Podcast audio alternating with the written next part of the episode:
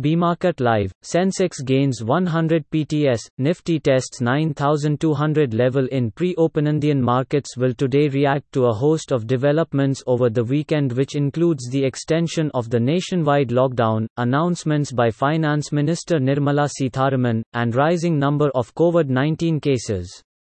The center extended the nationwide lockdown by another two weeks, until May 31, to contain the spread of the novel coronavirus.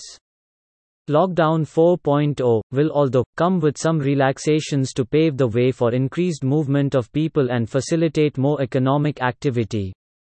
In its fresh guidelines released late on Sunday, the center has empowered the states and union territories to delineate zones based on certain parameters and also allowed states to color code smaller administrative units.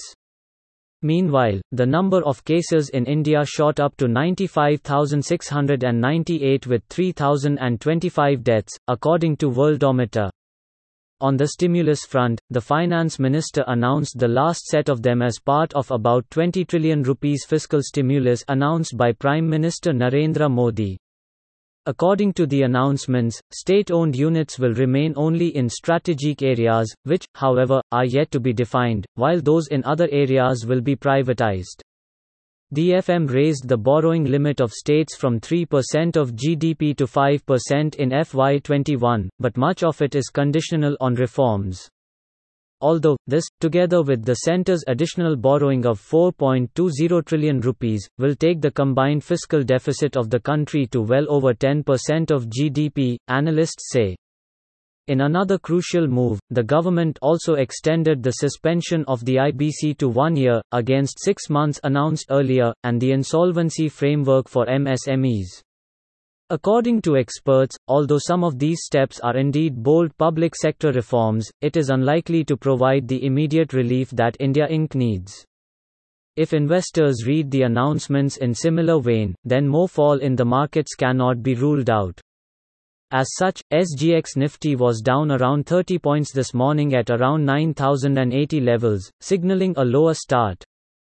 On the other hand, Asian shares crept up on Monday, MSCI's broadest index of Asia Pacific shares outside Japan edged up 0.1%.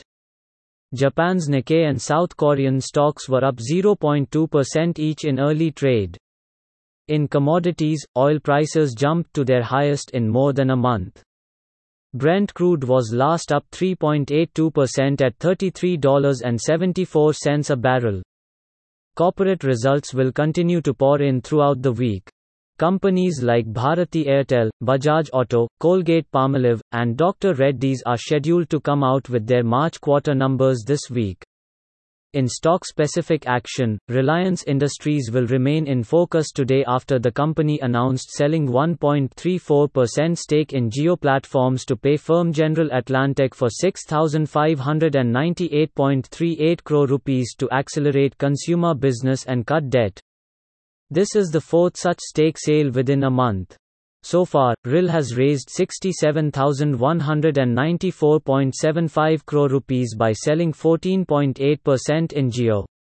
Moreover, RIL's 53,125 crore rupees rights issue will kick off on May 20, read by Kanishka Gupta.